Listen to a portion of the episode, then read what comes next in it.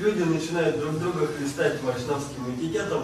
Ну, многих это отторгает, но, но многие, многим это помогает.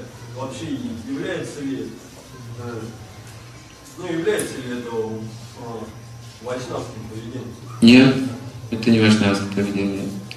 Вайшнавский этикет не работает, если мы требуем его. Значит, утверждение. Мы не имеем права требовать к себе вайшнавского отношения. Мы имеем право требовать от себя это. Но к себе мы не имеем права требовать ничего. Это не вайшнавский этикет.